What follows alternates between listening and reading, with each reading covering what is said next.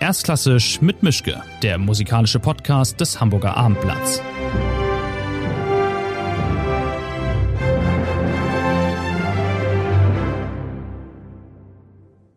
Schönen guten Tag zu einer neuen Folge von Erstklassisch mit Mischke. Die Sommerpause ist mehr oder weniger vorbei. Es geht wieder los. Ich sitze nach wie vor in meinem Arbeitszimmer und mein Gegenüber ist nach wie vor äh, nicht bei uns in der Redaktion und auch nicht in der Elbphilharmonie, aber zumindest in Hamburg. Es ist Georges Delnon, der Intendant der Staatsoper Hamburg. Schönen guten Tag, Herr Delnon. Schön, dass Sie da sind und äh, schön, dass Sie wieder in der Stadt sind. Ja, guten Tag. Wie haben Sie die letzten Wochen verbracht? Äh, unruhig, aber auch doch genießend die, die freien Tage. Ich war in Frankreich, in der Schweiz äh, und auch in Deutschland viel unterwegs, äh, aber immer vorsichtig natürlich. Hm. Unruhig ist ja das Stichwort dann wahrscheinlich schon. Ja, agitato. Nein, aber noch nicht, noch nicht also, molto, aber schon mal agitato. Haben Sie die Zeit genutzt, um gedanklich ein bisschen Abstand zu kriegen, oder haben Sie das C-Wort nicht aus dem Hinterkopf bekommen während der Wochen, die Sie jetzt nicht gespielt haben? Na, man kann es natürlich nicht wegkriegen, weil, weil es ist ja da, es ist ja im Alltag. Äh, mittlerweile ist es Teil äh, unserer, unserer Realität und, und äh, unseres Alltags. Und insofern, äh, man, man gewöhnt sich aber an vielen, denke ich mal, äh, auch wenn man das nicht unbedingt möchte, man tut es einfach.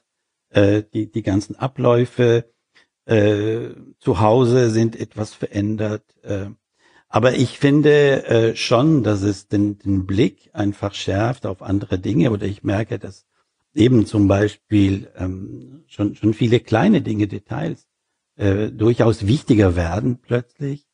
Äh, und und äh, natürlich auch äh, der, der, die Art, wie man sich begegnet, äh, wie man irgendwie so eine äh, so eine Art, äh, wie soll ich sagen, Brüder im, im in der in der Pandemie äh, sich begegnet, anguckt, äh, abschätzt, äh, äh, Vertrauen schafft. Äh, das sind alles natürlich Dinge, die etwas neu sind. Und, und äh, da man als Künstler oder als Theaterschaffende ja immer auch unbedingt für das Neue äh, offen sein sollte, äh, empfinde ich es durchaus als eine, eine, eine, eine Zeit, in, in der es sich lohnt, äh, sehr aufmerksam zu sein. Mhm weil Sie das Stichwort neu gesagt haben. Also ich, ich war jetzt gerade in Salzburg bei den Festspielen und da war so ziemlich alles neu, also vom Programm angefangen, aber natürlich auch von den Rahmenbedingungen. Haben Sie eine Meinung dazu? Äh, denn da wurde Oper gespielt. Alle anderen Festivals haben die äh, den Laden zugemacht und oder er wurde ihnen zugemacht. Wie sehen Sie das jetzt? Wir sind ja noch nicht durch, äh, was die Salzburger Festspiele angeht. Die laufen ja noch bis Ende August, aber trotzdem Sie als Intendant, ähm, wird Ihnen da ganz anders, wenn Sie daran denken, dass da tausend Menschen in einem Raum sitzen? Nein, ich finde, ich finde, dass die, die, wie, wie die Dinge jetzt herangeführt wurden, wie sie im Vorfeld diskutiert wurden, wie, wie Maßnahmen ergriffen wurden, das finde ich alle sehr vernünftig. Äh, dass Salzburg das wohl machen würde, war mir schon länger klar. Ähm, es ist auch eine Zeit, finde ich jetzt, wo wieder etwas geht, sage ich jetzt mal. Und dass das Bedürfnis und die Lust und, und äh, der Wille, äh, die, die, die Einsicht zur Notwendigkeit, dass das alles bei uns Künstlern da ist, das, das können Sie uns wirklich glauben, wir wollen. Äh, auf der anderen Seite ist uns allen klar, wenn es irgendwo zu einem Ausbruch käme, äh, wirft uns das erstmal alle natürlich dann äh, gewaltig zurück. Also äh, ich glaube schon, dass wir es weitgehend in der Hand haben. Äh, wir können auch weitgehend selber entscheiden, wie weit gehen wir. Äh, ich sag mal mit Lockerungen oder oder Veränderungen im Sinne einer einer erkennbareren Realität. Gleichzeitig können wir selber aber auch sagen, da wollen wir nicht hin, das ist uns zu zu heikel und äh, es kann, auch wenn jeder sagt, äh, ich mach's für mich, letztendlich hängen wir alle zusammen und und hm. äh, deshalb glaube ich, ist die Frage nach der Solidarität eine sehr große, wo ich vielleicht, weil Sie mich so direkt anfragen und Sie Sie hm. kennen ja äh, schon ein bisschen mein Programm hier zur Eröffnung, wo ich vielleicht ein bisschen eine andere Sicht der Sachen habe, ist, ich, ich war im, im vor dem Urlaub ein bisschen zum Teil überrascht, wie viele Kollegen äh, ja so so wie soll ich sagen so so groß behauptet haben, wir ziehen das durch, äh, so wie wir es geplant hatten. Wir lassen uns von Corona irgendwo äh, das nicht äh, kaputt machen oder wir trotzen Corona.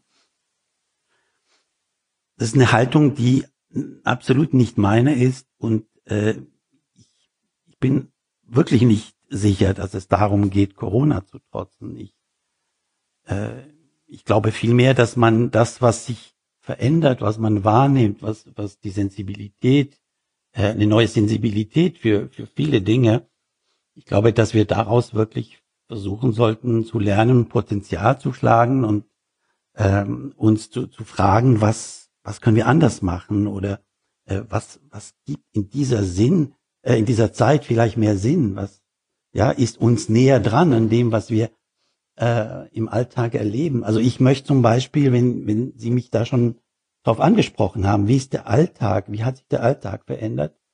Ich möchte eigentlich gar nicht ins Theater gehen und dort äh, Dinge sehen wie vorher äh, mhm. und, und die nicht unmittelbar jetzt mit dieser Situation zu tun haben. So, das, das war so eine, ich würde fast sagen, eine epidermische Reaktion äh, auf, auf diese Situation. Und die hat mich einfach so dazu geführt, eben über über neue Möglichkeiten von Programmen nachzudenken, die die natürlich fürs Konzert altbekannt und altbewährt sind, aber in der Oper vielleicht noch nicht so stattgefunden haben, dass man zum Beispiel von Ligeti zu Brahms, zu, zu, zu Händel äh, und dann wieder zu Weil ähm, wechselt, aber dass man das eben in einem in einer Dramaturgie, in einer in einer auch theatralischen Sinnfälligkeit mal als als Vorlage nimmt. Das ist etwas, was was mich interessiert, weil ich da nicht unbedingt in die Situation komme, wo ich bestehendes verändern muss oder eben amputieren oder oder verkürzen oder was auch immer. Hm. Ja, Jetzt mal das noch, waren so Gedanken, ja. Ähm, mal ganz schlicht dazwischen gefragt, wenn Sie gesagt haben, Sie Sie alle wollen und Sie wollen, warum haben Sie dann jetzt nichts gemacht? Also es gibt ja Häuser, die Kleinigkeiten gemacht haben, mal abgesehen jetzt zum Beispiel von der Deutschen Oper in Berlin, die einen einen reduzierten Ring auf dem Parkdeck gemacht hat, aber in vielen Adressen wurden Dinge veranstaltet, den Umständen entsprechend. Man kann sich man kann sich natürlich immer auf das Argument zurückziehen, wir müssen die Leute in die Sommerpause schicken, die Kollektive haben Ferien, aber nichtsdestotrotz, äh, wenn Kulturauftrag, dann jetzt, würde ich meinen. Oder bin ich da verkehrt? Nein, nein, Sie sind nicht verkehrt, nur wir machen ja jetzt. Und, und es war so, dass ich glaube, dass das auch wirklich eine Hamburger ähm, Form war oder Entscheidung, damit umzugehen, dass wir, äh, und da hatten wir früh, relativ früh eine, eine, ein Gespräch unter uns hier in, in, in Hamburg, äh, Anbieter und, und auch mit dem, äh, mit der Kulturbehörde, dass wir jetzt die Proben los, äh, mit Proben loslegen wollen, um dann nach der Sommerpause zu eröffnen. Ich denke, das war jedenfalls so der Plan. Und der ist hier so durchgezogen worden. Äh, dass anderswo andere Bundesländer anders damit umgegangen sind, wissen wir, dass so zum Teil Kollegen eben da erfahren haben, ähm, plötzlich, ja, ihr könnt äh, aufmachen, ihr müsst natürlich die Auflagen erfüllen, aber ihr könnt jetzt aufmachen. Hat sie ja zum Teil wahnsinnig überrascht. Und dann haben sie ja auf der Schnelle was gemacht. Aber äh, ich denke nicht, dass wir da äh, jetzt inaktiver waren als andere. Wir haben sehr vieles äh, digital gemacht und äh, das ist übrigens eine Schiene, die wir auch weiterfahren wollen. Hm. Ja, digital ist so ein bisschen sehr Notwehr halt immer dann. Ja, das stört mich ein bisschen an der Sache, weil ich, äh, ich glaube, dass diese äh, Corona-Situation äh, das Digitale natürlich auf von heute auf morgen natürlich so, so in den Vordergrund gestellt hat. Und äh, ich glaube, man muss jetzt auch auf das Digitale an, anders schauen. Man muss äh, auch da genauer, differenzierter anfangen zu schauen. Also wir machen zum Beispiel ein Projekt, das mir ganz wichtig ist, das ist der Pierrot Lunaire. Mhm. Äh, und mit Pierrot Lunaire zusammen, äh, natürlich dachte ich sofort an den Film. Äh, auch äh, den gab es ja schon, es gab, es gibt ja schon zwei, äh, sogar drei äh, Verfilmungen so gesehen. Äh, also ich wusste, dass ich da nichts, nichts Neues äh, finde, aber äh, mir schien wichtig zu sein, dass man äh, gerade wenn man eben alles berücksichtigt, also wie, eine, wie ein Bühnenablauf äh, funktioniert mit den Werkstätten, mit allem, zu sagen, hier haben wir zum, zum Teil ähm, Kapazitätsprobleme auch und auch, ich sag mal, Abstandsprobleme oder äh, Corona-Probleme äh, und die müssen wir lösen und natürlich ist es eben nicht nur so, dass das, das Digitale erstmal als Gesamtlösung äh, sich anerboten hat, sondern auch innerhalb der Inszenierungen könnte ich mir vorstellen, dass das Digitale in den nächsten Monaten eine größere Rolle einnehmen wird. Und zum Beispiel planen wir jetzt äh, mit einem jungen Mann, den ich sehr spannend finde, der Louis August Kla, äh, wie heißt der, Klaven, äh, der ähm, der da wirklich, äh, der da wirklich was Neues sich ausdenkt. Und, und ich könnte mir vorstellen, äh, dass es viel mehr wird als dieses, ich sag mal ein bisschen abschätzig, übliche Video, was wir in jeder Inszenierung haben, hm. ähm, sondern wirklich was ganz, ganz eigenes äh, mit neuen äh, Möglichkeiten, mit, mit ähm, äh, Sie wissen ja, dass da die, die, die Entwicklung sehr, sehr hoch ist und, und äh, sehr schnell.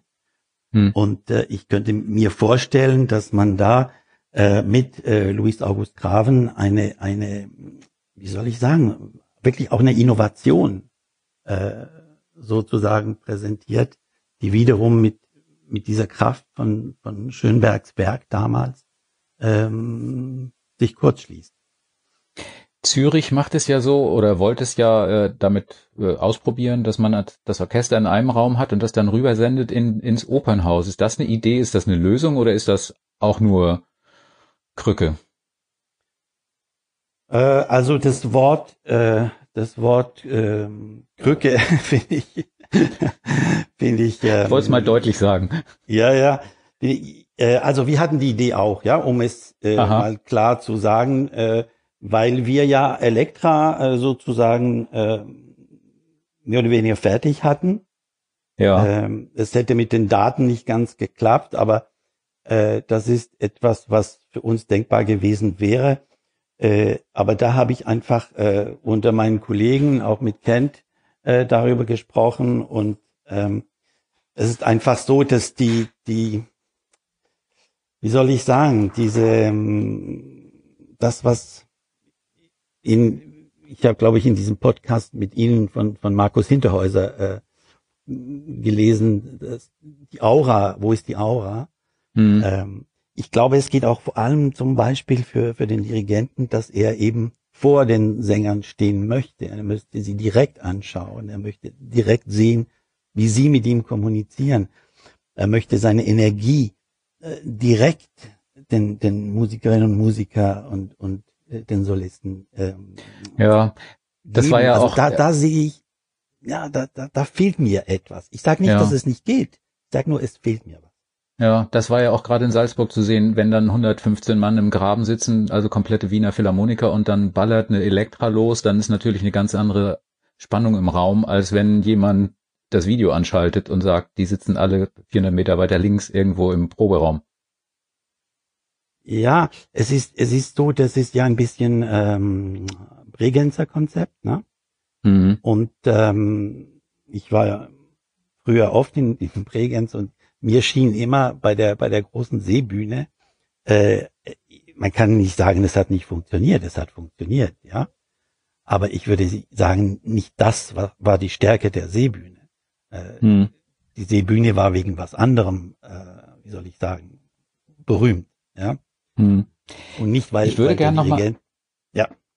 Ja, ich würde gerne noch mal auf was anderes kommen, nämlich ähm, ich habe in der letzten Zeit auch mit mit Sängern gesprochen, also mit mit vielen Künstlern und gerade die die Sänger, ähm, auch die mit denen ich nicht gesprochen habe, viele von denen sind sehr auf der Zinne, weil sie sich von Opernhäusern, wie soll ich sagen, vorsichtig ausgedrückt, jetzt nicht optimal behandelt fühlen, was die was die Abwicklung der der Gagen angeht, was die äh, äh, Ausfallhonorare angeht. Und da sind viele sauer gewesen und sind es, glaube ich, auch jetzt noch. Und ich nehme mal an, das wird so schnell nicht weggehen. Was haben Sie vor, um die wieder einzufangen und zu befrieden äh, und äh, deren Ansprüche zu hören? Also da würde ich natürlich sehr, sehr gerne zurückfragen und, und, und Sie fragen, äh, waren wir dabei bei diesen ähm, ähm, Reklamationen oder, oder sind wir da betroffen? Weil wir haben uns sehr früh und sehr schnell da eigentlich auf eine sehr konstruktive Form äh, festgelegt. Und wie, waren, wie, wie sieht die denn aus? Gab es da eine Quote, die Sie zurückgezahlt ersten, haben? Die sich, eine der ersten, die sich da äh, positioniert haben und äh, mhm. äh, Abmachungen wie ähm, äh, 30 Prozent der Gage, äh, aber maximal äh, 1500 zum Beispiel mhm. ähm, äh, anbieten. Mhm. Und wir haben das zu einem Zeitpunkt gemacht, wo andere Häuser noch gar nichts bezahlt haben. Ja. Und ähm, wir sind ja auch jetzt für den Herbst mit allen im Gespräch und versuchen auch da äh, sehr konstruktive Lösungen zu finden, äh, damit wirklich möglichst alle ähm, Sängerinnen und Sänger, die bei uns einen Gastvertrag haben, sich da nicht nicht äh, alleine gelassen fühlen. Ist denn jetzt in dieser Zeit, also wenn jeder Nachteil auch einen Vorteil hat, ist das jetzt womöglich eine Zeit, wo Nachwuchssänger oder Leute, die gerade so die ersten anderthalb Runden in der Karriere gedreht haben, die Chance zu haben, an Rollen oder an Aufmerksamkeit zu kommen, die sie sonst nicht bekommen hätten, weil man sich die großen Namen vielleicht auch momentan ganz schlicht gar nicht mehr leisten wird können, wenn die Einnahme- und Kostensituation so ist, wie sie ist und ähm, weniger Publikum, weniger Einnahmen, weniger Vorstellungen, all das schlägt sich dann ja auch durch auf die Frage, äh, lass ich mal Herrn Kaufmann für einen Abend hier vorbeischauen oder ist es dann Heinz Müller-Lüdenscheid, der äh, zwei Jahre aus der Uni raus ist, der aber auch ja. ganz toll singt? Ja, ja. Also es ist es ist wirklich ähm, so, dass das ist auch meine These und zwar schon schon von Anfang an gewesen, dass es mit Sicherheit eine Chance äh, für den Blick auf das Lokalere ist. Ganz sicher. Und das Ensemble, äh, das hat man ja auch in dieser Diskussion gerade mit, mit den äh, Entschädigungen für, für Aufführungen, die nicht stattgefunden haben. Äh, klar, dass der Ensemblesänger da im Vorteil war.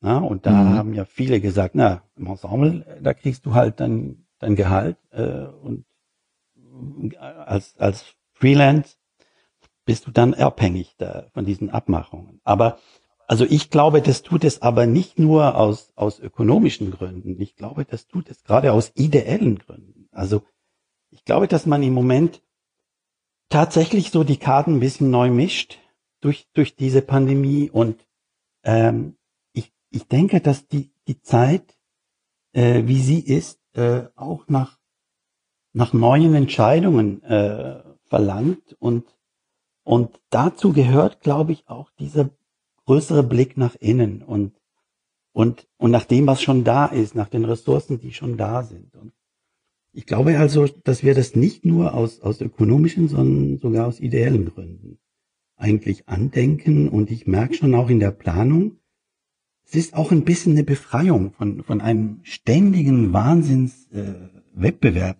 Ja, wer, wer kriegt den, wer kriegt die? Ja, habe ich die für vier Abende? Habe ich den für, für drei? So. Und das ist vielleicht ganz gut, dass dieser Wahnsinnsdruck ein bisschen rausgeht und man denkt, man muss vielleicht, ja, vielleicht wirklich auch noch mehr entdecken. Mehr, mehr jüngere Künstlerinnen und Künstler entdecken. Also fällt also dieser Automatismus. Was?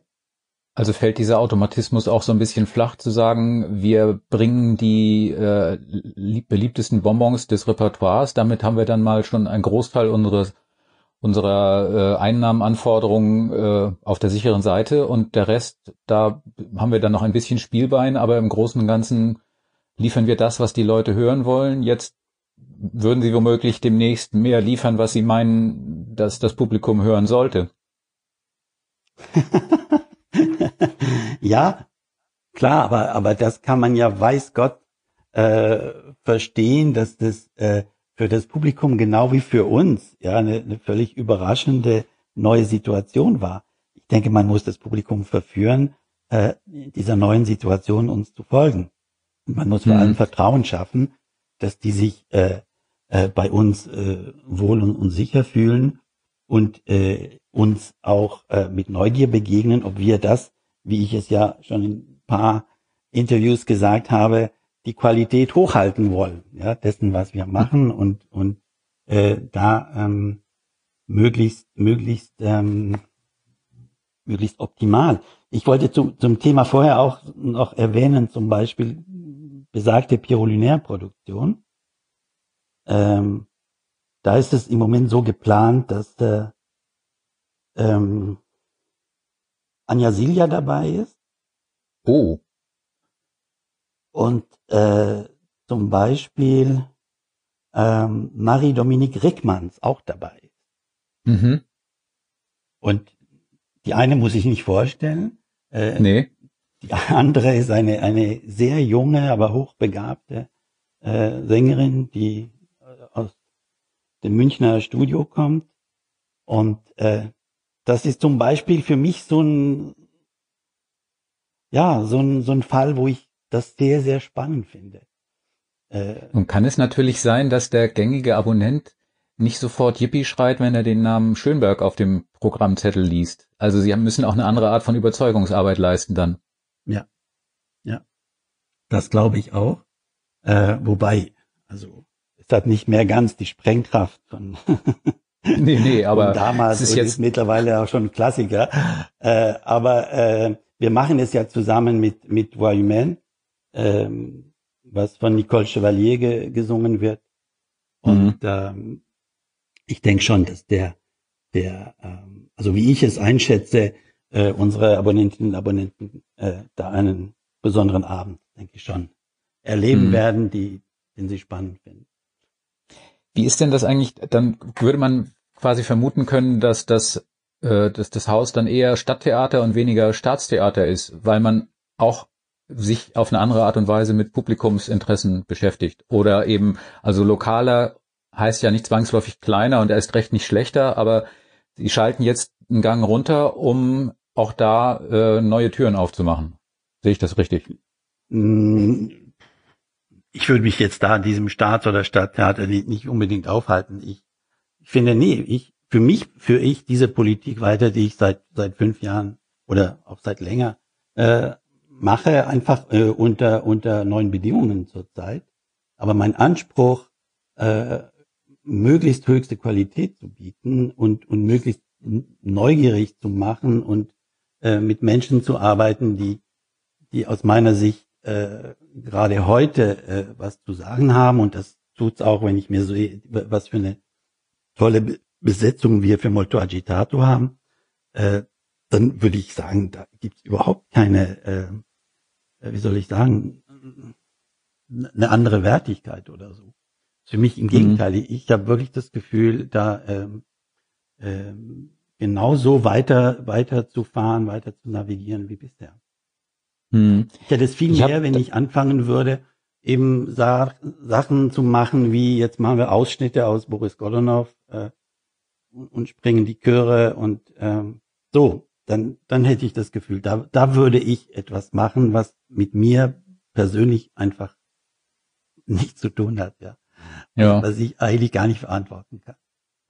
Jetzt wäre ja eigentlich eine Gelegenheit, eine schöne, um zu sagen, dieses ganze Barockrepertoire, die ganze Frühklassik, also all das mit kleinerer Besetzung, mit kleineren Ensembles, könnte man jetzt alles natürlich viel eher auf die Bühne stellen als, keine Ahnung, äh, eine Götterdämmerung oder so. Also bis ja. es wieder einen Wagner geben wird, wird es noch dauern bei Ihnen, nehme ich mal an. Aber das ist jetzt auch nicht geplant, oder? dass sie in, in diese Richtung gehen, weil mit Barock hat die Hamburger Staatsoper ja trotz der Vorgeschichte nicht so rasend viel am Hut. Also wir, wir sind natürlich dran, äh, auch, auch im, im barocken Bereich, weil wir wollen das ja, das, wir hatten schon mal drüber gesprochen, dass es mhm. äh, auch jährlich äh, jede Saison eine Barockoper geben soll. Also da sind wir dran.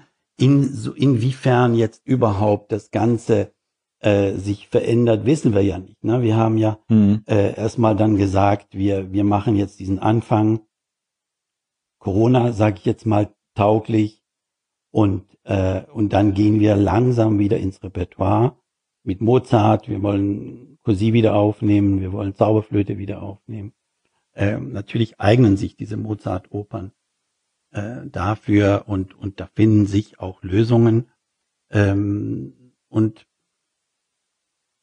dann ist die große Frage, die man jetzt mit Sicherheit nicht beantworten kann und soll, äh, wie geht's dann weiter? Kommt man tatsächlich dann wieder in diese Normalität der, der, der, der, Pro, der Programme, die, die, die es da gibt? Oder ähm, begleitet uns die, der Virus noch einige Monate oder Jahre länger? Und ich denke, das könnte dazu führen, dass man dann wirklich äh, diese ganze Programmierung völlig äh, verändert. Mhm. Ich würde gerne nochmal jetzt abbiegen auf ein anderes Themenfeld, ja. ähm, nämlich Sie sind ja auch Regisseur ja. Äh, und haben ein paar Produktionen gemacht. Ich habe bislang noch nicht herausbekommen oder nicht gefunden und von Ihnen, glaube ich, auch noch nicht gehört. Wann und wie haben Sie eigentlich gemerkt, dass ein Regisseur in Ihnen steckt? Das ist ja auch nichts, was von jetzt auf gleich kommt. Nein, ich, ich habe ja als Regisseur angefangen. Ich war, ich war ja, aber das, da muss man ja auch erstmal merken und sagen, ich, ich werde jetzt nicht Konditor, sondern ich werde Regisseur.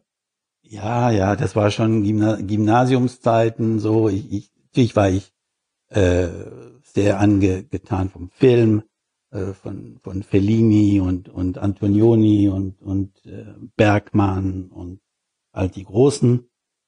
Äh, und bin aber daneben auch sehr viel ins Theater und da hatte ich relativ früh äh, das Glück, bei, bei, bei den Großen von damals, Jean-Pierre Ponel und äh, Götz Friedrich, ähm, zu assistieren. Und dann einmal sogar bei, bei äh, Strehler, bei Giorgio Strehler am Piccolo.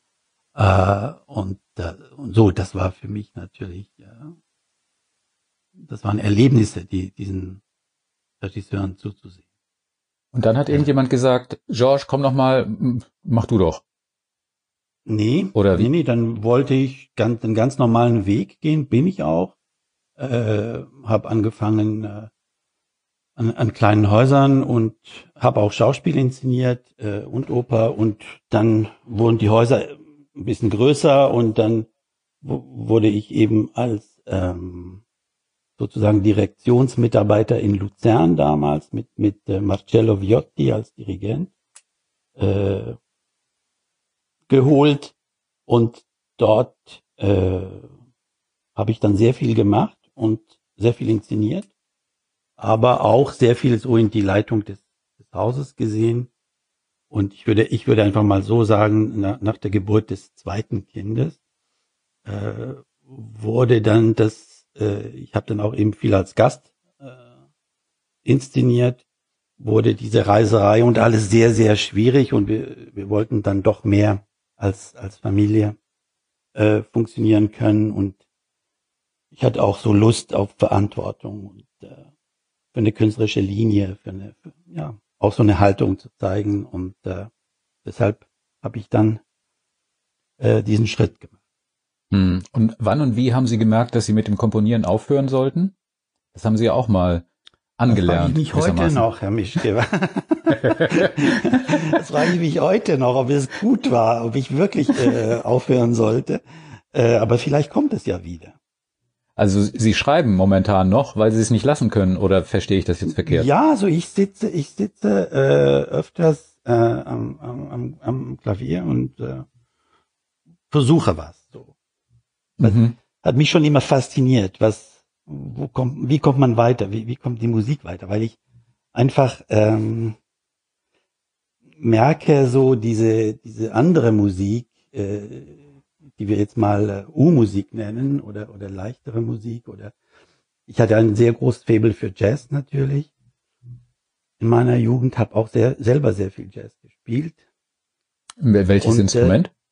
Äh, ich hatte Gitarre und Saxophon. Aha, und, okay. Und ähm, irgendwie äh, hatte das viel so, so Suchtpotenzial. Das fand ich, das, was wir da gemacht haben.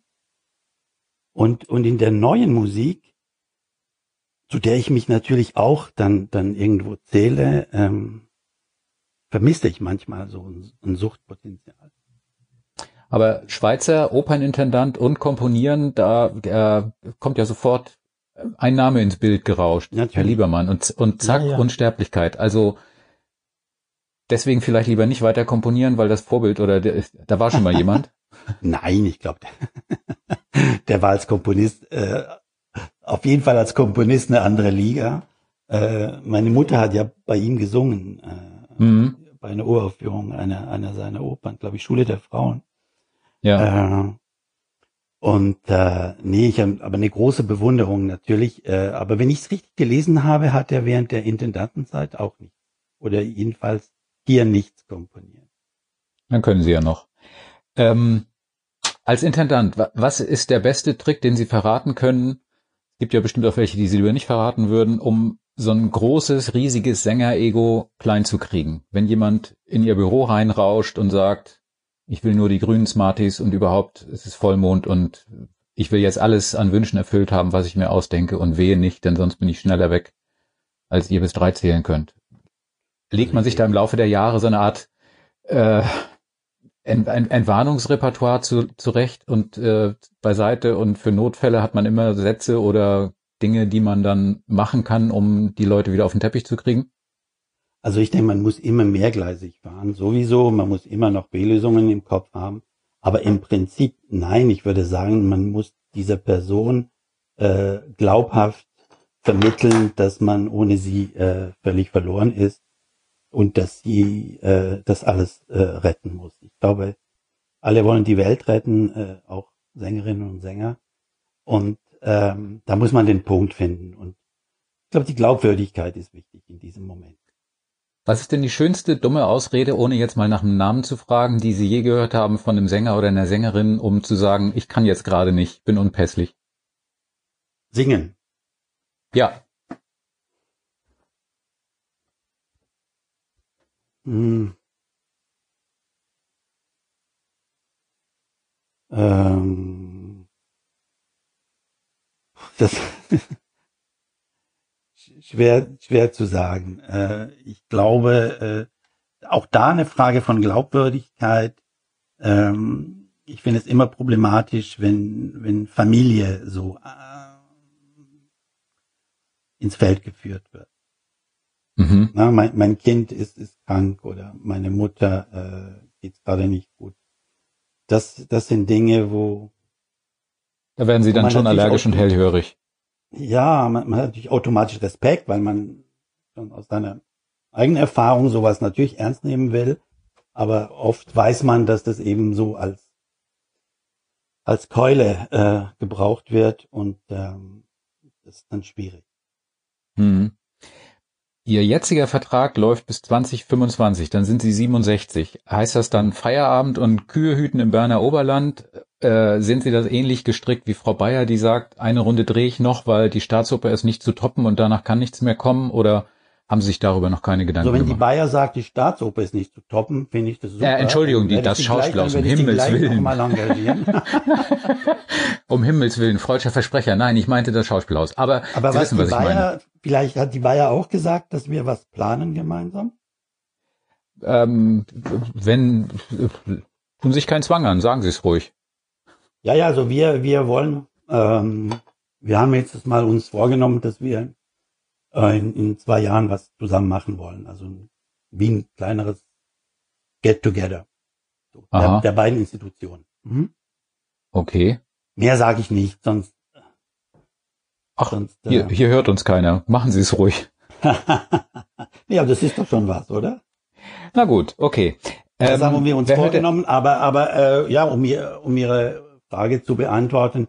Na, natürlich äh, bin ich mit 67 äh, äh, Rentner und äh, nur ob ich Kühe hüten würde im Berner Oberland, äh, das glaube ich ehrlich nicht. Das ist, äh, mhm. das ist anstrengend.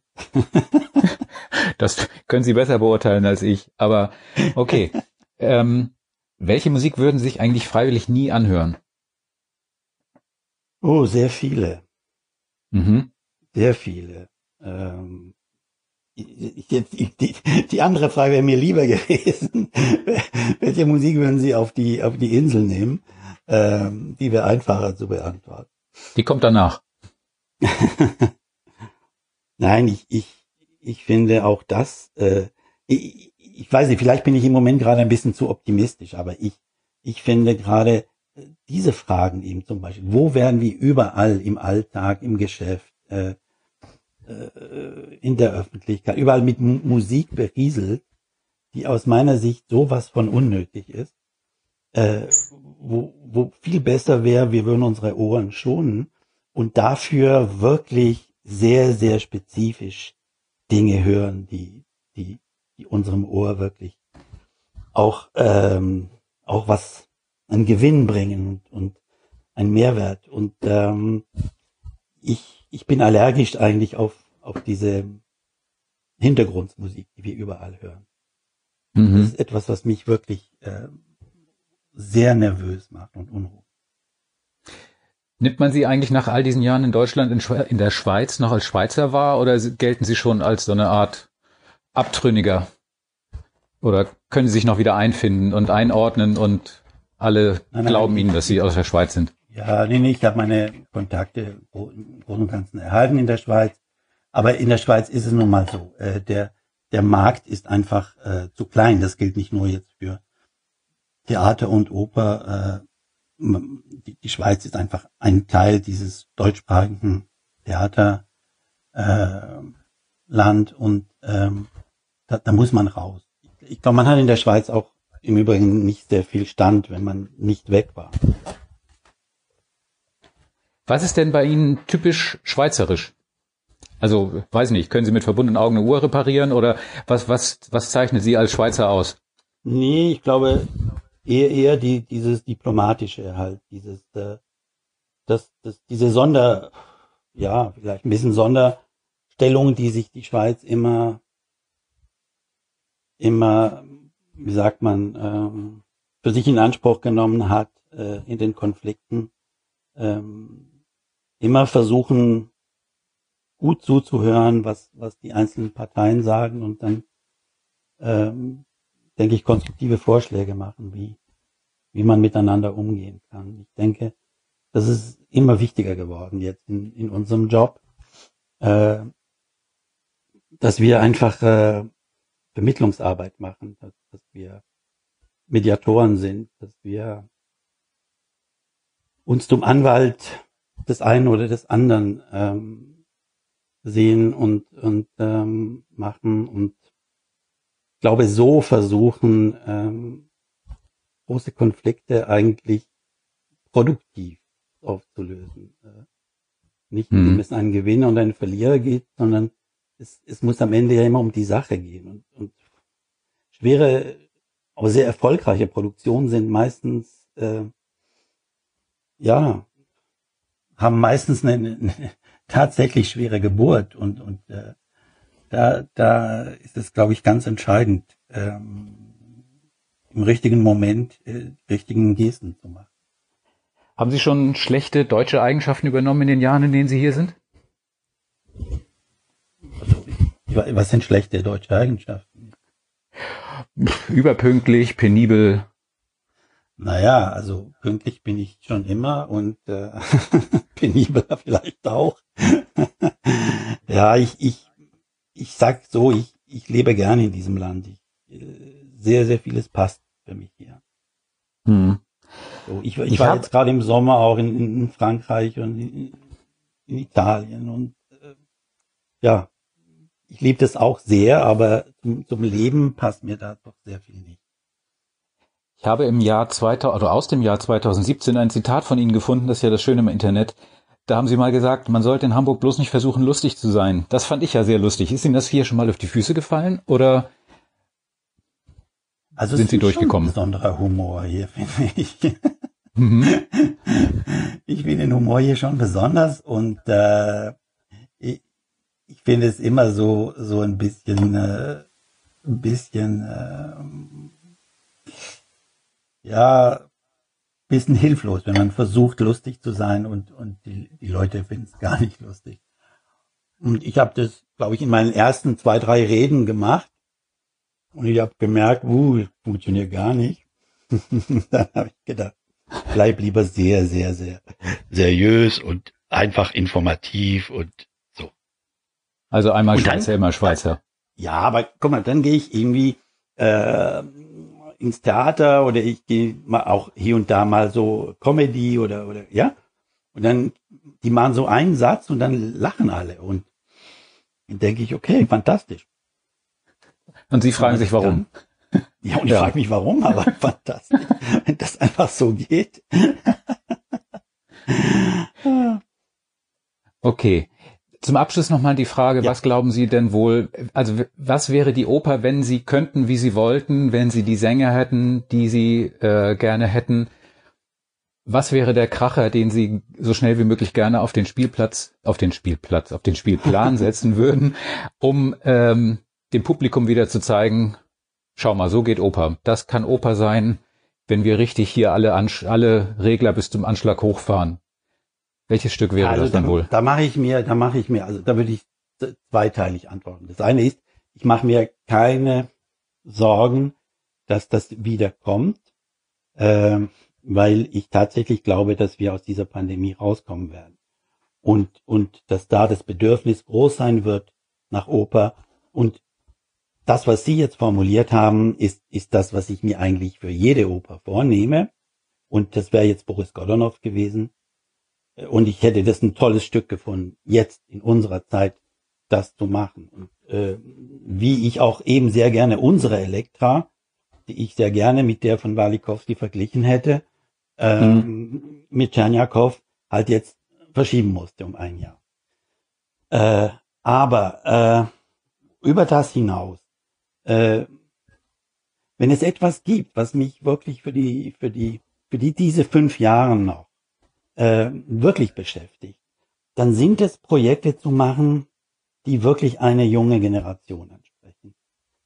Mit diesen Stücken, die wir haben, dass wir wirklich uns gezielt mit, ich sag mal, 18 bis 30, ja, äh, da fallen natürlich meine Kinder auch drunter, äh, dass wir uns wirklich aktiv Gedanken machen, Sprachen zu entwickeln, Bilder zu entwickeln, ähm, vielleicht auch Formate zu entwickeln, die äh, das, was wir machen, äh, diesen jungen äh, Menschen näher bringen. Das ist wirklich das, was mir am meisten Lust machen würde. Hm.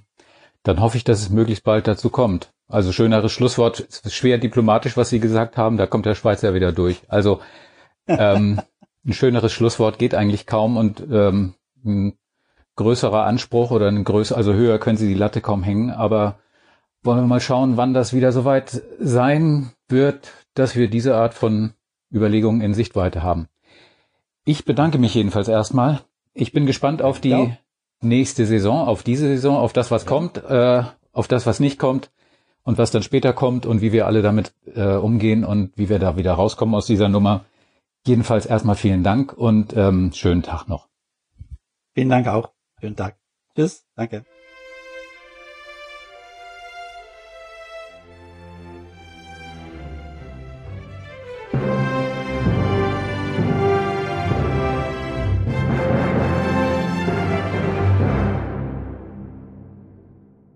Weitere Podcasts vom Hamburger Abendblatt finden Sie auf abendblatt.de slash podcast.